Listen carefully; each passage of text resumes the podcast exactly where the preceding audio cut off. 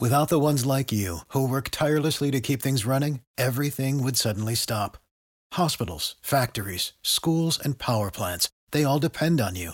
No matter the weather, emergency, or time of day, you're the ones who get it done. At Grainger, we're here for you with professional grade industrial supplies. Count on real time product availability and fast delivery. Call clickgrainger.com or just stop by. Grainger for the ones who get it done. All right, everybody, thanks for listening to Mental Health Monday, where we aim to provide an open space for dialogues about a number of mental health topics and how folks are being affected on local, state, and national levels. Guests and topics on the show range from psychiatrists, psychologists, school, drug, and grief counselors, and any other professionals in the field. Testimonials from those affected by mental health issues, such as students, veterans, first responders, and more. And we also hear from folks who are organizing events around the community that promote or bring awareness to mental health issues, with the main goal being normalizing these mental health dialogues. Today we're speaking with Feike van Dijk, Cherokee Brown, and Quinlin from the Big Wind Singers. They all recently participated in the Mountain Rhythm Reset event in Jackson, Wyoming, that's put on by the Raven Drum Foundation. This foundation it was founded by Def Leppard drummer Rick Allen and his wife Lauren Monroe, who's a musician and holistic wellness expert. This is an effort to help veterans, first responders, and other trauma survivors heal. The weekend was designed to bring together a select group of legendary musicians, innovative change makers, leading business and health visionaries, and decorated military veterans to inspire personal healing and community impact, all with the focus on addressing mental health. I'm really excited to uh, hear about that uh, event here today, how it went, uh, what brought you guys to the Raven Drum Foundation and the Mountain Rhythm Reset. Uh, but before we start talking about all of that today, how's everybody doing this morning? I'm doing good, Vince. Quinlin, thanks for coming in. I'm doing good. Thank you. Cherokee, appreciate it. I'm doing good as well. Thank you, Vince. And Feike, thank you as well. Uh, Feike, you were kind of the one who I found out about this whole thing from. Um, this sounds like it was a once in a lifetime experience and something that truly brought a group of people together that needed to come together to kind of have this healing moment and the, f- the fact that it was through music uh, and inspired and came from tragedy and people uh, wanting to address that trauma and how, how to move forward and live life with that. If you wouldn't mind just kind of giving us uh, and our listeners a background information on how all this came to be. I think it starts with you because that's who I found it out from. Yeah, the crazy thing was um, went to work suddenly got a, a text from one of the organizers of the event um, through friends of Remo, which is uh, a big drum and drum skin company. Okay. Um, they contacted me and said, "Hey, there's something going on in in Jackson Hole in Wyoming. I totally forgot that you were in Wyoming." Um, and real quick, they why were they uh, contacting you? Tell us a little bit then about your background in music. Oh man, uh, well, quite some years ago, I was a full-time musician myself, and uh, I toured around the world. I had the blessing to do that. Ended up uh, in the states, mm-hmm. met my beautiful wife Noelle, uh, who studied fine art, and um, yeah, eventually you grow a family, you figure out that music is not always the most sustainable world for you to live in. Mm-hmm. Uh, traveling a lot, touring a lot, recording a lot, and then um, yeah, being on the road a lot. You know, you you have a family, you want to change that pattern. Um, to be around family. So, um, also several shoulder surgeries later, um, I figured out, hey, maybe this is not the thing for me anymore. And um, yeah, I still had contacts within Remo. And, and, music was still a big part of your life. I mean, you're you're yeah. involved with a number of local bands. We see you all over the place. Uh, just on a quick side note, too, you were in the band that played at my uh, sister's wedding reception. I did. So, Fluffy Buffalo, Fluffy the good Buffalo. old funk band. Yeah, the best funk band in all of Wyoming. Oh, thanks, man. I'm not even. Yeah, I, I, I loved you guys and. Uh, but that that was something that you, you're carrying on. So they reached out to you. Yeah, they reached out to me because I was still wondering, hey, where am I at? Can I purchase some items? And they were like, yeah, you're still on the roster. I'm like, uh, I'm still endorsed by you guys, and that's kind of how it started rolling. Yeah, there's something happening. Maybe you've heard of Rick Allen, and I'm like, yeah, of course. You know, the one-armed drummer that the whole world knows about. You know, Right, and, and, and just in case for any of our listeners who might not know, too, uh, tell us a little bit about Rick Allen and uh, Def Leppard, his a little bit of his story. So Rick Allen uh, was a famous drummer around um, the 80s, the 90s. He was a famous uh, drummer with um, Def Leppard, and uh, he got into a car accident. Um, when this car accident happened, his arm got stuck uh, because he was buckled up, uh, but he was slung out of the vehicle and uh, he lost his arm that way. So right now he is the famous drummer, Right. and he is a lot faster than a lot of other drummers with two hands and two arms. Uh, and um, yeah, it's it's kind of his his fame right now, Right. As as being that one drummer with one arm that can outplay everybody with two arms, you know. So um, Well, and that's such a, an anecdotal part of our pop culture history too. But for you to meet the man, to meet the person, hear his story, then Right. at this event, and he organized it with his wife. So this was kind of like a big. The whole purpose behind the Raven Drum Foundation is uh, healing and uh, how how to uh, process that trauma. Correct. And uh, the the Mountain Rhythm reset. Do you know if this was just in Jackson, or is this something that they do kind of all over the country? Does it have a different name, or It has a different name, Okay. like the retreats, but this was the uh, the first retreat that they organized Okay. that was outside of California, okay? and uh, they wanted to do something somewhere else in a different location, um, and they want to grow even further. Uh, their focus is really working with individuals with uh, with trauma.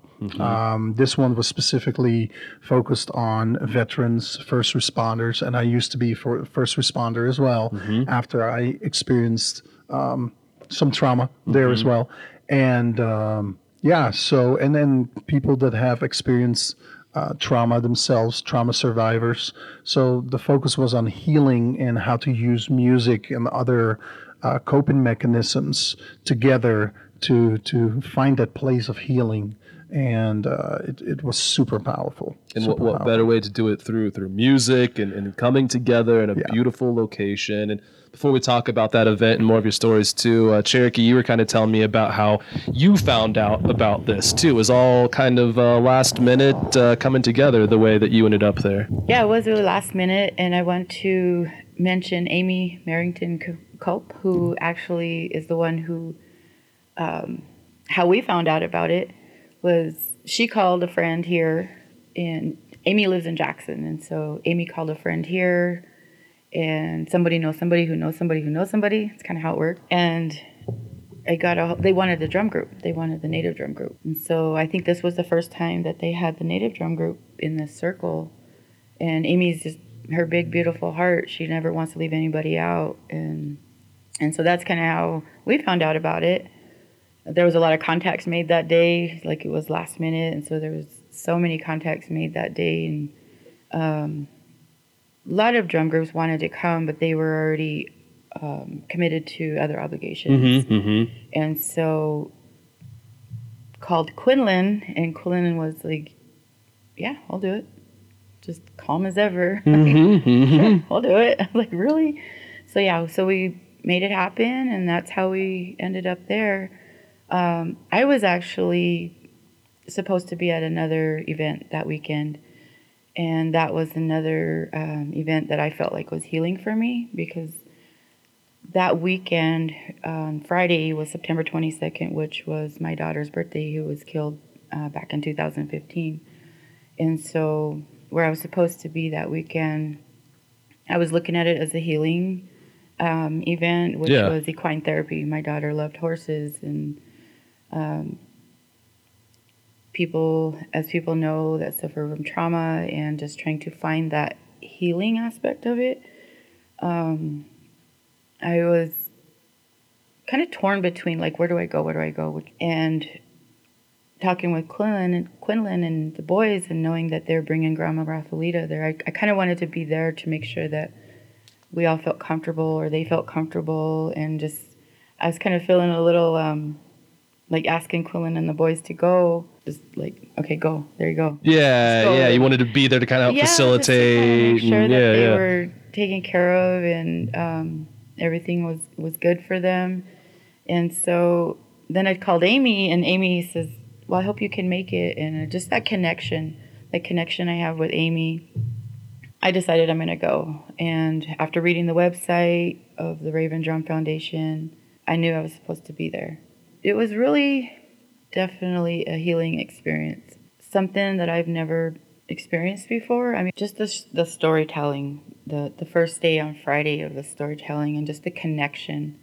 Because when, when I think about trauma and I think about grief, and when people go through those two things or have those in their life, we're all looking for that pain reliever. Mm-hmm, mm-hmm. And some people have a pain, find the pain reliever in places that they don't really want to be. Mm-hmm. And so hearing about what Lauren does and her healing modalities and just the, the way she does things and using the drums.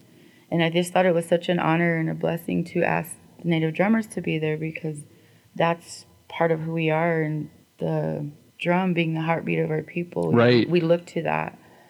And me myself for early on in my healing after my daughter was was killed, I didn't automatically go back to our ceremonies or, or stick close to the drum. Mm-hmm. Um, there was other things that I isolated and I uh, was scared a lot Mm-hmm. and just not sure not sure how to live with this. Right. And so, but going back to our ceremonies and going back to hearing the drum is what I feel like brought me back to life. And so, having us be there and this whole event was right where we are supposed to be. Uh, Friday, September 22nd, was the day of the storytelling and just everybody connecting and getting to know each other. And Lauren talking and Rick Allen sharing his story, Matt Sorum, Nikki Sixx was there, Oh, and wow. those were all my high school favorite rock band drummers. My first concert I ever went to, 15 years old, was in 1988 in Casper, Wyoming, and it was Def Leppard. That's amazing. So, I mean, that, we, we were kind of talking before the interview started about full circle moments too. That's another big one. I mean, that uh, the, the people that you looked up to in your youth are now there, part of a healing ceremony that uh, that you're involved with. Yeah, that was when the boys on Saturday when the boys said, "Should we do a round dance?" That was like to have that round dance and to have Nikki Sixx and Lauren and all of these all the celebrities all participating in a round dance is something I'll never forget. It It's, it's just- surreal but Yeah. amazing. And I do want to throw things over to Quinlin here too. Then, so you, you kind of found out from from Cherokee, then also very last minute about this. But um, as a member of the Big Wind Singers, uh, what were you wanting to bring to the event then? As a member of the Big Wind Singers, I was wanting to uh, bring our form of uh, healing through our drum and how we do it over there, so they could see how uh, how very much similar we are, even though we are different. Mm-hmm. But where we all connected at with the similarities was the way uh, it made us feel to do it, and the way it made you know I, I was part of their uh, their their drum circle too with the djembes and and uh, and the different sorts of drums that they had, and uh, it it really made me feel good, and I was glad that uh, I was able to share our forms of music with uh, a lot of the a lot of the people that might not have ever heard that type of music before. Right, right. Yeah. And if you're going to do this, this this type of uh, mental health uh, uh, uh, musical summit in Wyoming, then what better way to uh, learn about the culture than to have an actual group come out and perform? And, and like you said, that the, the the drumming, the the singing and dancing, that is all tied in with with healing, with uh, uh, celebrating the culture, with uh, Yeah. Uh, addressing trauma. And um, it, it, and we kind of talked about this a little bit before the interview as well too. I, I don't want to put anyone uh, on the spot but the whole purpose of mental health monday is to kind of get out uh, uh, normalizing talking about these types of things and the need for these types of events to to uh, address that healing of that trauma. So, uh, Quinlin, on your end, was there anything that, uh, on a personal level, that uh, that you were there for healing yourself?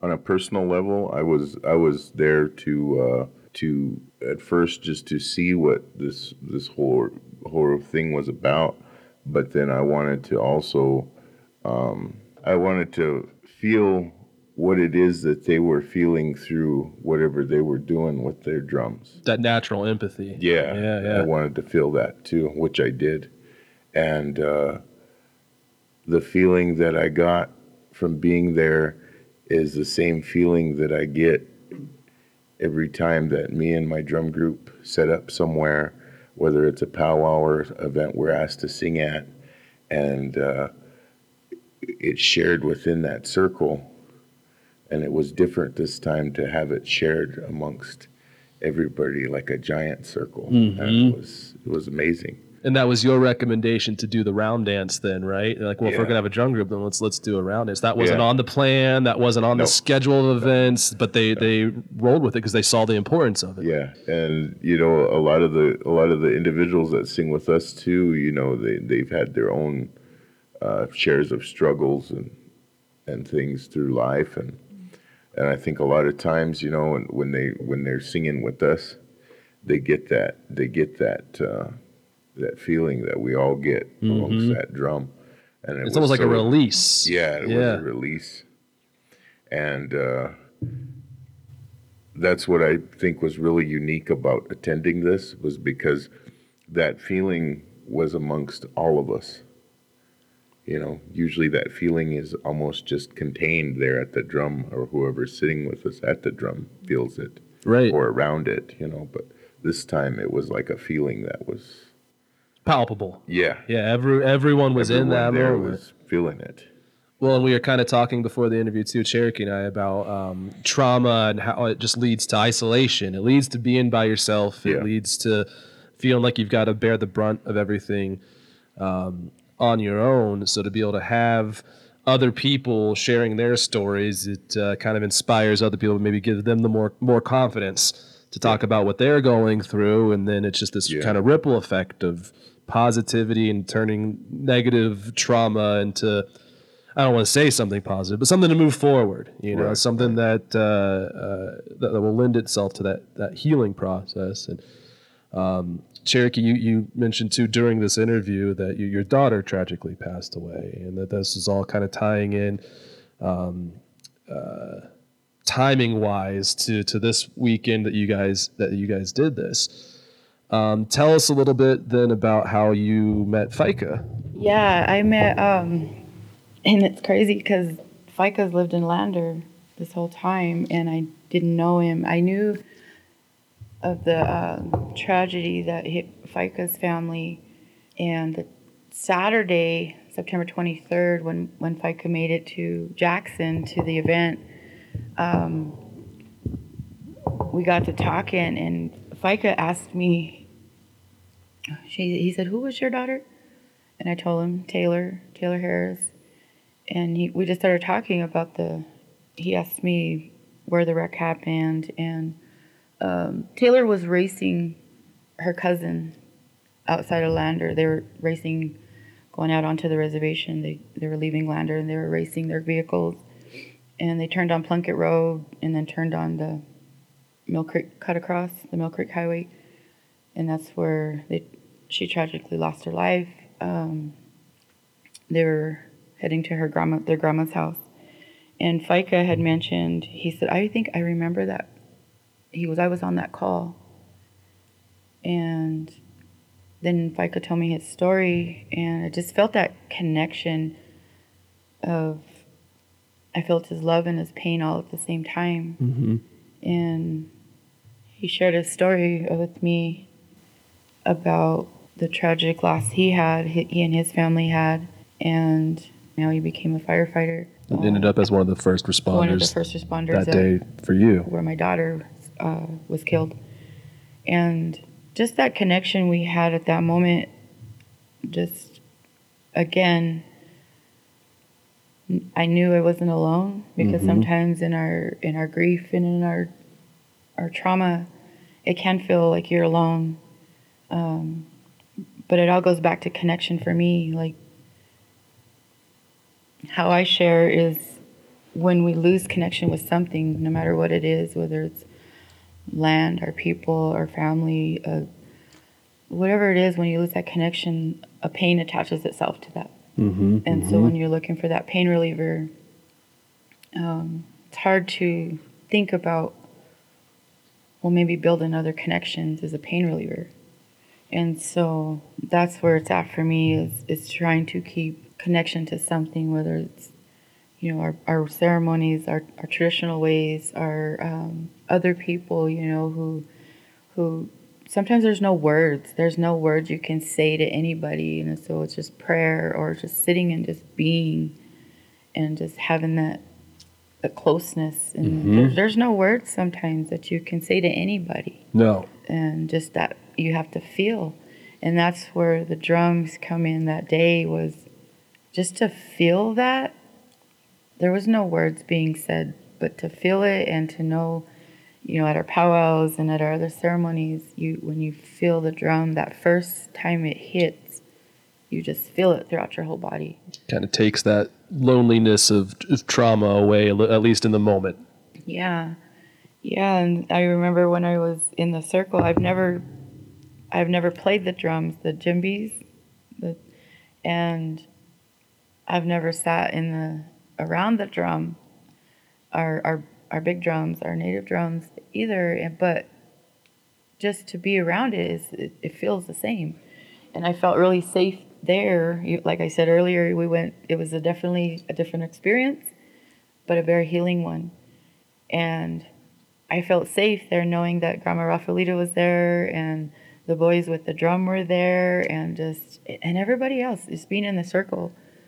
And so when I was in the circle and I was um, drumming on the djembes and just feeling it, I closed my eyes and I grounded myself as Lauren had instructed um, to ground yourself and and I do that kind of work within myself already too. I have to ground myself, breathe, ground, settle. Mm-hmm. And I remember looking up and looking out to the mountains and just the area, and I thought about, wow, this would be so cool to have this and have all of our buffalo beasts surrounding us. So to have Oh, something like that come here to the Wind River Reservation. Yeah. so other people could experience that and to experience the healing part of it and just that connectedness and to have our buffalo around around us and our people. And that's what I remember too. And just having that feeling and it just it, it was a blessing Well, it's all a part of that uh, journey of healing and getting through trauma. Is it's it's different for everyone. And Feike, you mentioned a moment ago in the interview, at the beginning of the interview, that uh, uh, part of the trauma that you went through led to you becoming a first responder. Correct. Let me go back. Having studied um, world percussion, right, and music therapy and its purposes, seeing the drum is actually an international thing that brings people together mm-hmm. to bring harmony, but also to send messages, to change hearts, to change minds. And it's not only here on our reservation, but it's in Africa, it's in Europe, it's in China, it's in pretty much every country that you could think of mm-hmm. and every culture that you could think of. They have some sort of a percussive instrument where they're using things, and also the symbolism of the circle itself has always been used, you know, because it's unbroken. Right. You know, uh, the Celtic knot, for instance, you know, it's not a circle exactly, but it's it's a knot. It's intertwined and it's together. And sometimes they use the, the Celtic knot as a circle as well, although it's woven together. The ring, the wedding ring, it's it's symbolism that they use. It's a circle that they use that is unbroken. So you put that percussive instrument there in the middle and people start playing or people start listening to it. It mm. creates that harmony with one purpose. And, you know, I personally, and this is a spiritual aspect as well, believe, you know, the creator created that as the heartbeat his heartbeat or her heartbeat. And this heartbeat is something that we all carry. This heartbeat is something that we all move around with. Our blood, our body, it moves around this heartbeat and it brings people together, but it also brings all your limbs and every movement of everything together. It's it's life, it's purpose. Um, there we go back to the story. So that there's that beauty, that beauty behind the drum, and like Quinlin and Cherokee just shared about ceremony as well.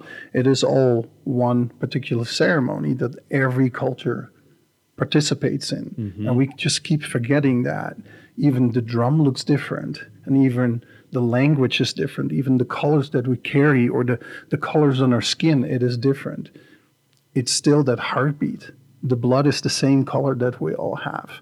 And another symbolism, although the buffalo wasn't there, we did have two bald eagles flying over while the whole drum circle happened, which is symbolism here, you know. Oh my gosh! Yeah, So, yeah. um, this also happened at the memorial of my boys, you know, when the native dancers were uh, and the native drummers were playing, you know, and also when the flute was playing, we had two bald eagles, you know, at my boys' memorial, which was something super symbolic, but also something that I could relate with. Like, okay, man, this is, you know, they're part of this It's visceral. You can feel that. it it was That connectedness It was so spiritual. It was so emotional at the same time. So yes, you know, um, for them to have to retreat in Jackson Hole uh, above any other place.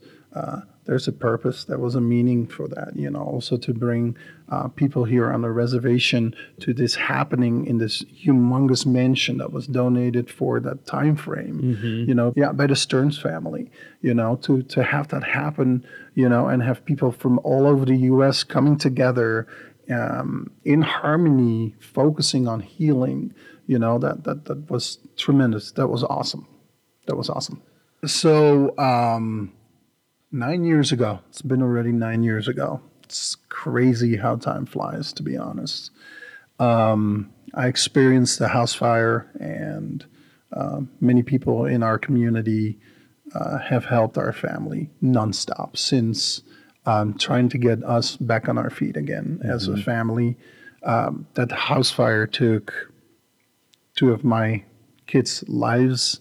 Um, my youngest child, he uh, was fighting for his life. He still has to, after nine years, still has to have surgeries um, on his body uh, for him to uh, grow properly with all his burn scars and everything else. Uh, so it's still a long effect after the fire. Um, but that's how I got connected with Phoenix Burn Foundation, which is the world's largest uh, foundation out there um, um, for people with um, burn wounds um, to connect, um, also to to share stories, um, to figure out ways to find the best treatment. Um, we're luckily in an area, although it is uh, far for Wyoming or not far from Wyoming principles, um, to have one of the best burning centers in the world uh, in Utah right now. So, and that's how I got connected with him. J.R. Martinez and, is on the board of Phoenix Foundation. So he was there also to share his story as a veteran with uh, with trauma, having experienced and stuff like that. So he was invited at this event. So it, it was really connecting the dots. And um, as you said before, you know, it's a round circle. Things Yeah. are just coming together, um, which was um, which is incredible. So after the fire, um, I just knew that I wanted to do something back, not only for the community but also with my experience in social work, um, in casework, that kind of stuff. I wanted to do something back as a clergy, you know, clergy. I wanted to do something back, so I really wanted to help out in a spiritual, emotional, physical way. And uh, although I was also life lighted, my body was still capable to do a lot of hard work. Mentally, maybe I wasn't there all the time, but physically, I was I was able to work. So um, I went to the fire department. I said, "Hey, I, want to be helpful. How can I be helpful? I know that your crew sees things that they cannot unsee anymore. Maybe I can help in that area. Uh, maybe I can be spiritual help, you know, to to your crew. Well, first you need to understand the culture. This, you know, person in the fire department said, "Okay, what does that mean?" Well, you have to become a firefighter first. I'm like, "Whew, that's a big chore." That is a huge. That is chore. a huge chore for somebody that couldn't save their own children to become a firefighter. So um, I was capable of doing it many, many steps. And several years later, um, I was qualified and was able to do these things. Um, but yeah, not anymore due to circumstances. But yeah, I was I was capable of doing that, and I still am here uh, as as a chaplain for the sheriff's department. Um, if things occur uh, that are traumatic to the community, to community members, um, they have my phone number on their docket, and they they call me when they need to. Well, just uh, hats off to you for, for that strength, for, for going through that, and uh, your healing journey. That's, I mean, that's exposure therapy. Then at that point, uh, you know, uh, being back involved with the fire department. Then, Right. I mean, that's that's immersing yourself back into it. And Yeah, it wasn't it wasn't easy, and I can't imagine. it's probably not meant for everybody to do either, you know, because y- you are facing the trigger, you're facing the demon over and over. And for certain people, and for me especially, I had to face that demon before I could say, hey, this is healing to me, you know, um, going into a burn building, um, especially if it was not in training, was probably the hardest thing uh, for me to do, you know, but it also felt as a release um, after I was capable of doing that. And I felt the creator is using me Uh huh. and I had to experience this particular tough thing in my life to do something back, you know, so. Well, and then that that strength that that you displayed during that time, then like we said, talking about the interconnecting interconnectedness of all of this and the full circle nature of all these things, then as you said before, that's how you ended up meeting meeting Cherokee. You were able to, even though you may have still been at uh, a low point in your life and you're still in that healing part, you still have the strength to be there for her that night, and then that brought you together, and then the fact that you guys had that moment and then it came together at this event. I mean, that's what's still just boggling my mind right now. Yeah, it was crazy. It was that- crazy. So the, in the morning, over um, uh, at the food truck, Amy's food truck, right? Um, Amy, Amy was like sagebrush. sagebrush, sage, sagebrush grill. Amy told me, you know, I, I know who you are. I've been following your wife's artwork. Right well, now, she's the- incredible. It's my wife. She still tags along with me, believe it or not. I, I don't understand how. but, Hey, uh, she's an amazing, amazing artist. But yeah, she, so Amy was like, "Oh, I, I've been following your wife, and you guys are so strong." And I'm like, looking at her, I'm like, I do not recognize this person, and I do recognize pretty decent amount of people, but who are you? What's your name? I mean, I kept on repeating myself because I was like, I do not know this person. And she said, I am so happy you made it here, you know? And I'm like, wow, who, who are you? And you're so friendly, you know? So she's a Fremont Countyan, uh, Countian that also experienced um, loss of a child. And she shared that with me. And I'm like, whoa, this is crazy, you know? And then she said, oh, we got also native drummer, drummers and some people from the reservation here. And I'm immediately I'm thinking, okay, this is George. Who else is it? You know, I mean, I see George on TV, on Longmire, everything else. Yeah, yeah. And then eventually Quinlin walks in, right? And I'm like, oh, I know this dude as well. I've seen him before playing the drums, you know. And then Cherokee stood up, and her her um, daughter was standing next to her, and she shared part of her story. And I'm like, whoa, whoa, who is this individual, you know? And then she shared her story, and I'm like, man, it, it, connecting. I'm connecting dots here. I know who this is. And I have a feeling I was at this car wreck. Mm-hmm. So bathroom break happened and she's already talking with like 30 people there in line. I mean, we're all waiting to just everybody had to go to the bathroom. You know how that goes Right, with these yeah, events, event, right? yeah. You know, you just want to sit till the very end until your bladder just explodes. and I'm like standing there and I'm, my bladder is already feeling like it it's wants to explode. And, and Cherokee's standing there next to me talking to somebody else. And I'm like, man, okay. Oh, Good break. Somebody is using this bathroom. Somebody, you know, they have plenty of bathrooms in this mansion. I'm like, okay.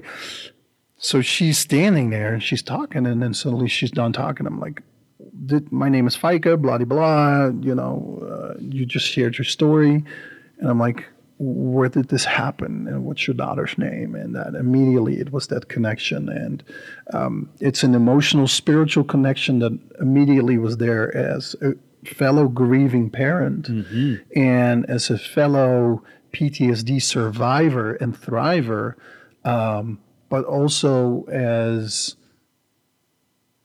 somebody, you know, that, that, that has this connection. Like, you know, Cherokee was explaining this thing about, you know, at one time I had this thought about the ugly S word, mm-hmm. suicide. Mm-hmm. I've been there as well, mm-hmm. you know, and many people, many parents that have to go through the loss of their child has had that moment.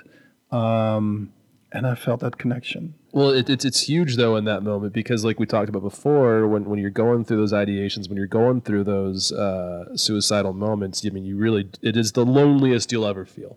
Yeah. It is truly the loneliest you'll ever feel, and um, it doesn't make it better that other people have gone through that. It's not what that whole purpose is. But when you find out other people have gone through it and they're sharing their story, and it's different for everyone, people's recovery, their journey, the healing is different for every single person. What works for one might not work for the other.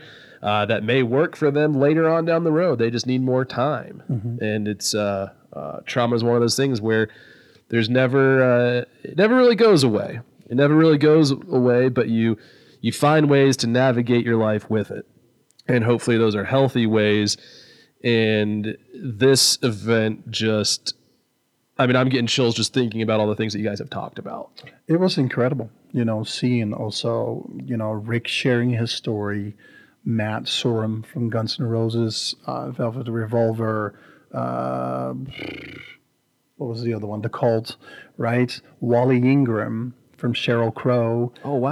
Uh, he toured with George Clinton. I mean, you know, Yeah, yeah. Wally Wally is incredible and such a sweetheart. Yeah, yeah, the animals. Eric Burdon in the animals. I mean, Played with the animals as well. yeah, yeah. Wally Ingram is old school. I mean, these are all legend drummers sharing their stories of of surviving. You know, both Matt and and um, Wally were sharing about the cancer. Uh, that they were dealing with and and um, you know how they are coping with that but also how they were using music as a medicine right? To bring back hope to their own life you know? It's it's it's incredible how music is such a, a powerful tool and a powerful medicine instead of some chemicals that you insert into yourself you know? So Well, and we were kind of talking before as well that uh, you know you hear about these things with uh, with celebrities and that they may go through a tragedy that they went through, but you're kind of separated from it because it's it's a celebrity. It's someone you're reading about in the news, but when you're there, yeah, zero diva person, attitude yeah, zero, zero diva, diva. attitude they were so personable but then it humanizes Yeah. them and their stories so much. yeah yeah it's it was incredible it was incredible And Cherokee, you shared uh, a story, a beautiful moment as well that uh, you got to share something that was special from your, your daughter that was with the jacket. Tell us that. when I was talking to Amy, I, I asked her, I said, What's the weather like there, Amy? And um, she said it's cold. It's 30 in the in the evening and high 50s in the, during the day. So bring a bring a jacket, bring some warm clothes. And I hadn't worn this jacket for a long time because when I wear it, it was a it was a jacket that my used to be my daughter's. She worked for the Department of Interior, and so the patch on there looks like a cop jacket. So I didn't wear it too much. Um, but that day I, I was in a hurry and I just grabbed it. It was the only one I found right there at that moment and grabbed it. And so when I was in Jackson, um, I was reaching in the pocket and in the inside pocket, and there was a folded up paper in there. And when I opened it up, it was um, it was a copy of a story, my story that was shared um, by a friend of mine that I did an internship. I did an internship at Job Corps in 2016. Um, when I went back to college, I went back to college in my 40s when in 2016, and I did that because I, my daughter Taylor was actually uh, accepted to Kansas University in Lawrence, Kansas, and so that year she should have been in school. Um, she was killed July 14th, 2015. And so, me going back to school, that's how I met Debbie at the Job Corps in the mental health department. I did my internship there. And I went, um, so I was just telling her, we were talking one day, and she was asking me what happened, and I told her, and I just shared my story with her. And she was just like, Can I write this? Can I write? Can I share your story? Can I write your story? And she did, and I call it my grief baby. Um, that moment that I remember the words when, um, when I was at the scene where she was killed. She had died instantly, and so when I got there and seen her vehicle, the mangled mess that it looked like, just crumbled, just just crumpled up. Um, I was actually expecting. Didn't know it then at that moment, but I thought about it later. Like she should have. I I was expecting a mangled, bloody mess of my daughter, and when I saw her laying in the field, she didn't have one drop of blood on her. Um, she just was laying there, looked like she was just sleeping. Mm-hmm. And so that sticks with me. But I remember, so where this story comes from, where Deb wrote it, was um, those first words of when your body goes into shock, you don't want to believe anything. I mean, I, I didn't want to believe she was gone. But from the looks of people standing there, like just standing there still, not doing anything, and I wanted to do CPR and I wanted to just, I, I wanted her to sit up. Great. And um, those first words of somebody grabbing me and saying, she's gone, it felt like I gave birth at Yeah. that second. Like Yeah. every bone in my body hurt. It felt like I remember um, when I was giving birth to my children, it hurt because we weren't, I didn't ever have, um, it, they're all natural births. So I didn't have like pain medication and, and it hurts. and so when that day when I heard those words, she's gone, it felt like that again. It felt like I was giving birth. Every bone in my body just hurt. And so the story that Deb shared was just that. Like it's um and in that moment of in those first few moments, like when a person gives birth, the newborn, you know, they're needy, they're they cry a lot, they um you don't sleep at all. And so that's how it was. That's how I felt. Like when I gave birth that day, my my newborn was just it was neat. She was needy. She was um we'd we'd stay up all night. We'd cry a lot. Um and today my my baby's eight years old and so she you know as as toddlers grow as babies grow they they move away from you a little bit. They learn to crawl they learn to walk uh, they learn to you know they, they don't need you as much. And um, but you welcome those visits when they do when they're around you. And so for me that was like she'll always be with me. You know she's eight and she goes to school and she you know she she does her thing. Great. but for me it was i um i think about my ancestors and where she's at. You know our ancestors are, are just strong and powerful people you know and without them we wouldn't be here today to do what we do to drum to have our mm-hmm, ceremonies to mm-hmm. connect with people. And so I, I think of that as a huge blessing and i'm grateful that creator gave me you know allowed me to be her mother for all those years and to know that I'll do whatever I can, and that, like Fi- Feike said, you know, to give back and to want to help people and share stories because we're full of stories. some good, some not so good. And when we share them, we get those out. Right. Whether we do that through connection of the getting in the circle, hearing the drums, going to ceremonies, just sitting with someone. Um, you talked about the suicidal ideation. You know, that's a that stuff's real. I I was in that moment where um, I had a plan, and and it wasn't because I didn't want to be here. It was I didn't know how to live with this pain, Right. and That's a great way of putting it too. Some people who don't understand, folks who are going through that, uh, they, they they just don't know. It's not. No, I don't want to. You don't know how to live with it. yeah, I just didn't know how to live with this pain. Um, I isolated because I felt like anybody, anywhere I went, someone could just see it on me or smell it on me, smell this, this evilness that had a hold of me, or this, yeah. And so I, um, I kind of isolated, and so I get it, you know, and and I just didn't know what to do. I didn't know what the pain reliever was, and um, like I said earlier, you know, finding those connections and finding that pain reliever that are those pain relievers that are good. I started sewing again a couple years later from some women in the in the community That's amazing. who um, I make star quilts. I've always made them for geez, over 20 years, you know, and um, I couldn't do that in in that time of being in so much pain because we're taught to anything you make, whether it's cooking, beading, sewing, drumming, anything you do, you you're, you're supposed to have good thoughts in there.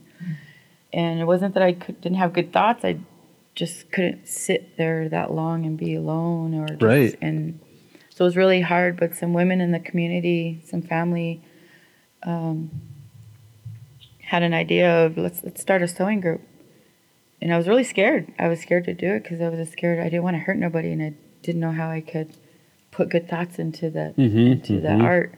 And so we did it, and I, it was just a blessing because the all the women that were in that group, and there there was young kids, and um, it just brought me back to life.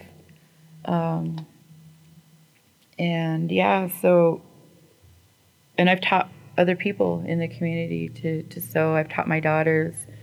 My daughter Miracle, who was actually there with me and my best friend Lacey in Jackson, she came up Saturday. My daughter did, and she shared her quilts with the people and That's amazing. to it, it helps her because she understands that too to when you're sewing you want good thoughts in there. And so it kind of helps her with her um, trauma and her maybe where she gets stuck uh, her pain.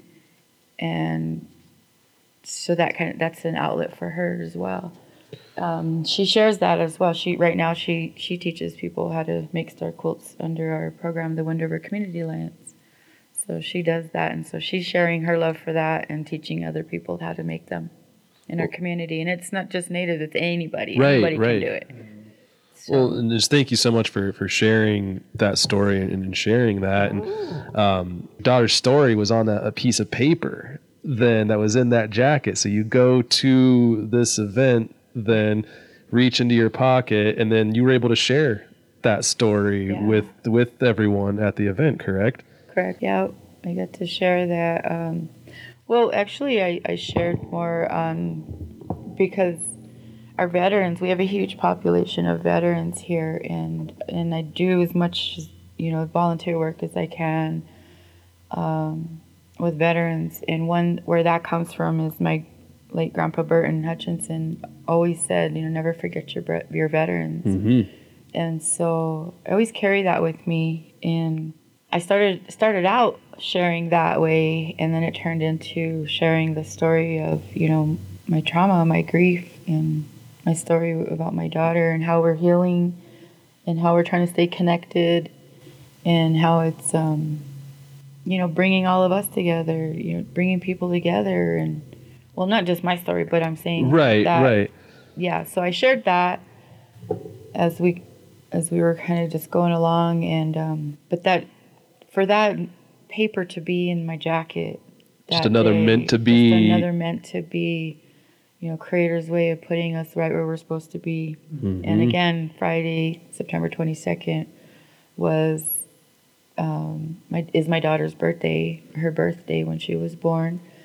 And being there was such a blessing to be there that day. Being at the right place, then at the right time to, to share all of those things, and uh, I would just love for any of you to uh, to tell me about uh, what was one of your takeaways from the event. You know, what was a, a powerful moment for you? What was something that uh, uh, you you would like to share with people that happened there? Well, before I'll let, I'll pass it on, but I wanted to add something to the um, being at the being right where we're supposed to be. You know, things happen the way they're supposed to happen, but through that, Quinlin shared his story. Is it okay if I just not get into it? But um, being things happening exactly how they're supposed to happen, and for all of us to be there and sharing and just connecting and healing.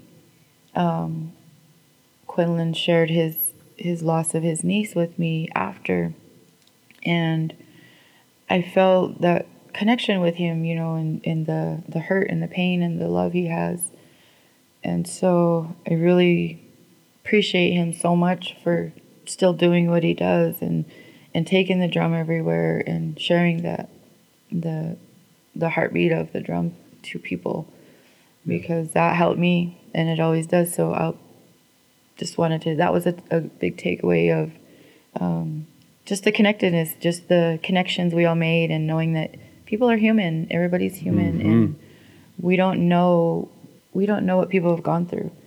We don't know um, we don't know people's stories until we connect. Share them. because if and it starts with us because if we don't know our own stories it's a little harder to understand other people's stories so when we can understand our own stories and love our stories and share our stories and heal from our stories it's easier for us to um, understand other people's stories our family stories our Exactly. ancestor stories our community stories because that's where it's at. And you know just that's how we're healing. That's how that's how people heal too. It's a part of it. And just that's what i took away from all that and to i want to uh, also recognize larry who was the mc for that and lori baker who shared their stories and, and larry um, sharing his story of, of his his trauma was just sticks with me and mark um, and again, Amy, and like I said, if you're ever in, in Jackson, hit up Sagebrush Grill. They are Yeah, amazing. yeah. Amy and her family. yeah. Amy and her husband and her boys. Yeah, they're amazing. Yeah, Quinlin, please feel feel free to, to tell us about what, what your, your your takeaways from from the event and, and anything that you wanted to share. Yeah, my takeaways from the event was that it finally put my mind at ease with the way things were were happening within my life. You know, I I, I shared the loss of my niece, but then I also shared uh, the loss of my mother too, and the way she passed away, and it really bothered me for a long time. And she's been gone two years now, but I, you know, sometimes I still think about that Yeah.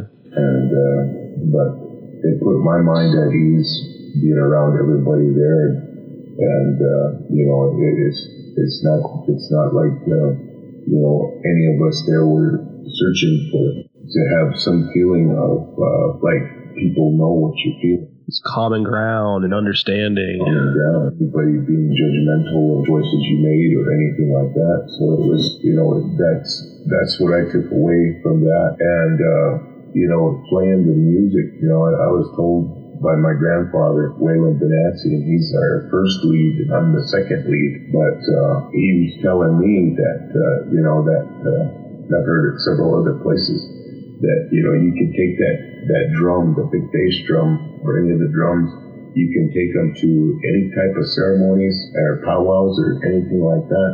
But he said it's actually the drum that takes you there, and that's what he explained to me.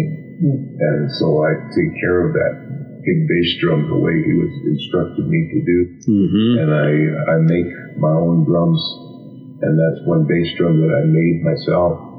And uh, he told me to, uh, if you make it, you you truly understand what goes into it. and the feeling you have when you put when you put it together. And that's what I have always felt about that drum. And to be there and connect with everybody else that has those feelings about their drums and, and uh, sharing stories, you know, stories you probably wouldn't just share with anybody. It was uh, different, unique to hear that. Mm-hmm. And uh, I, I enjoyed that because, you know, when COVID happened, it, uh, it really kind of made me depressed. Yeah. There was no events to go to anymore. There was no chances, you know. There was all these online things where you could sing. That could only do so much. Yeah, it was nothing compared to how it really feels to sing. And be there with. Yeah, be there with people. People. And uh, that that was that was hard on me too during that time period because of I like to go sing. You know, it's not so much as I ever wanted to be famous for it. I just wanted to be a singer and I enjoy it. Then right after that, you know, COVID ended, but then I lost my mom and our way you have to wait a whole year. You can't do you can't do anything for a whole year, and so uh, I didn't really feel like doing anything for a whole year anyway. It was tough. I almost uh, I almost gave up making things like drums and stuff like that. Well, kind of like what Cherokee said before, you want to put the positive energy into yeah. the things that you're creating. So if you if you can't feel like you can manifest that positivity, what do you do? Uh, you know, slowly but surely, I felt like I've, I've come out of it, come a long ways now with that, and uh, I uh, that's what I took from the event, anyways. That uh, you know, no matter how hard this life is, we've got to keep on going, and uh, it's good to know though that there's other people out there, even the even the uh, famous musicians. Uh, you know, it was good to know that they were uh, they struggle with the same, almost similar types of circumstances and, and problems that we all struggle with too. And um, I loved how uh, down to earth everybody was that was there. And my grandmother, Ralphalita, she really enjoyed that. And uh, I know she shared uh, her stories too and uh, she always shares her stories with me, and I listen to them because that's uh, you know she's she's 90 years old, so I always hear stories about this area. She shares different stories about what it was like when she was growing up, mm-hmm. when she was in her 20s and 30s and 40s, and um, so I just appreciate it, and I listen to the stories, but I know it, it helped her to share uh, some stories too that might have been bothering her, you know, within her lifetime. And uh, Wally Ingram was her partner, and she shared the stories with him. And uh, he said the story that she shared with him, he he wasn't, you know, they already they already said that, uh, that they were done sharing, but she continued on, so he continued on listening. That's amazing. That was amazing that you know he he would do that. And I was glad to seeing the kind of person he is. He is, I believe it. You know, I got to meet him and. Well, you don't know sometimes with these events uh, who, who's going to be the real, who are the real ones and everything. But it sounds like everyone was just, like you said, down to earth, yeah. real, there for each other. We were kind of even talking before the interview that uh, even after the event, you know, if someone was sitting at the bar, they're like, "Hey, are you getting a ride home? Are you going to be able to get home safe?" Like everyone was checking in on each other throughout that whole thing, and that, that's amazing. Well, guys, I know that uh, we're, we're, we're all probably pretty close to time needing to get out of here, but I, I just wanted to, to thank you all for for sharing these stories, talking about these these heavy topics. But was there anything else that uh, you think our, our, our, listeners might want to know about, uh, either about yourselves or about uh, the event or, or anything else? So, this might be something from the last century, you know, um, say World War One, maybe. I don't even know, but we have the stigma going up, growing up. You know, suck it up, buttercup. You know, mm-hmm. if you're not bleeding, you know, you shouldn't be crying. You should not put any band aids on, that kind of attitude, right? Um, right now, there's finally some movement around that stigma, that the stigma needs to stop, and we mm-hmm. should be just open and honest about what's going on inside of us. You know, um, mental health has been more important right now than it has been in a very long time. So, seeing these famous musicians, you know, they all got wealth, they all got fame, they all got a lot of things. You know, they probably can afford the best specialists, the best kind of drugs that I, that is out there mm-hmm. to help them cope with these ideations, with these issues, with these traumas. Uh, we got at this event, we, we we've had first responders. You know, they're taught and you know i can definitely verify on that. They're taught when you wear that uniform you know you're pretty much a robot. Yeah. you do not show any emotion. There's reasons for that you know when you wear that uniform. But when you take that uniform off you know you're just as human as anybody else. Exactly. And the same is going on with our armed forces you know the veterans but also the people that are still serving right now you know, they're taught to, you know, to wear this uniform and not show any emotions. You know, the only emotion that you can show probably is anger, you know, because right. that is standing strong and everything else. Well, we learned also through this event, or personally I did, was that, you know, everybody is human even with their flaws and even with their fame and even with their uniforms and, and their badges and everything else and their stripes, you know, their chevrons or whatever is going on over there.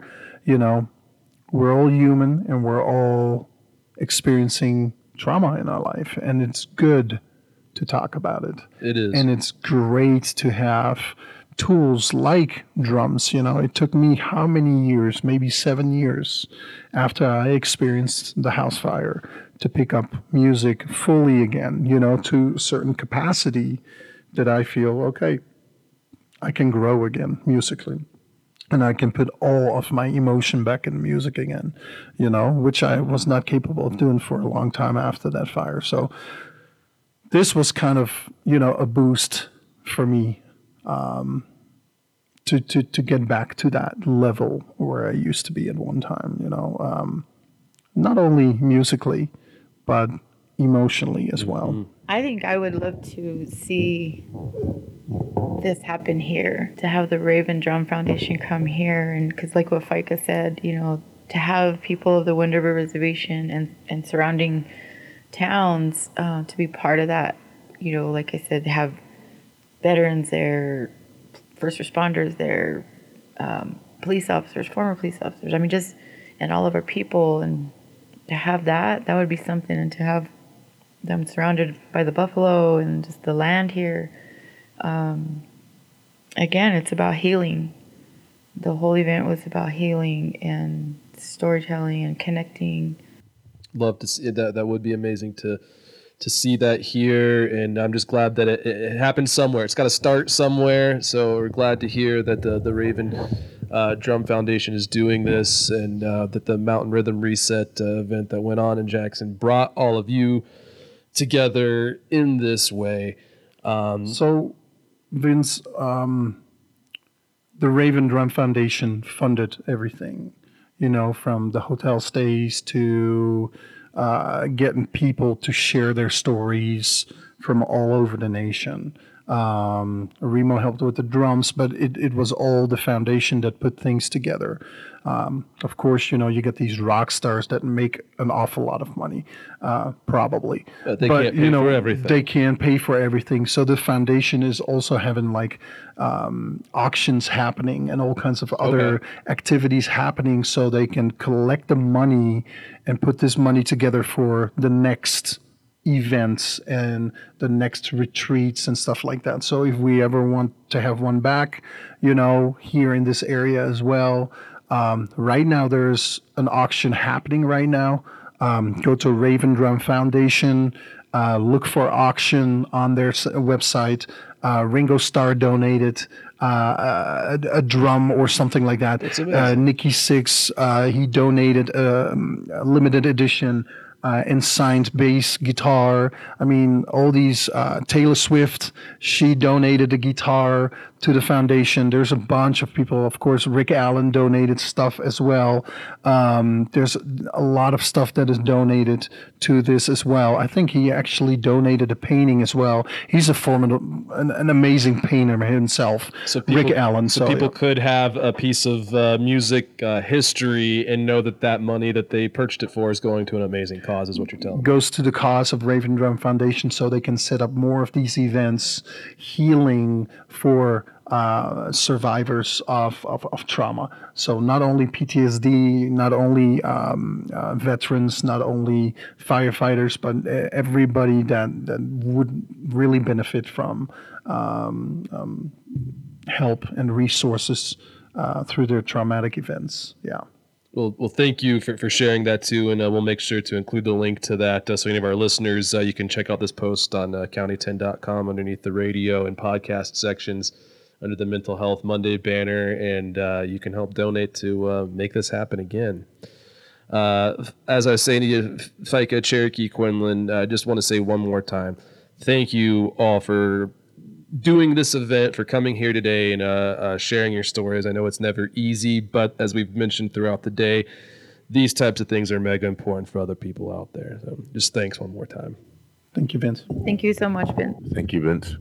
Appreciate you guys. Uh, one more time, uh, we're going to take a quick commercial break and when we come back more today in the 10 after a quick word from our sponsors.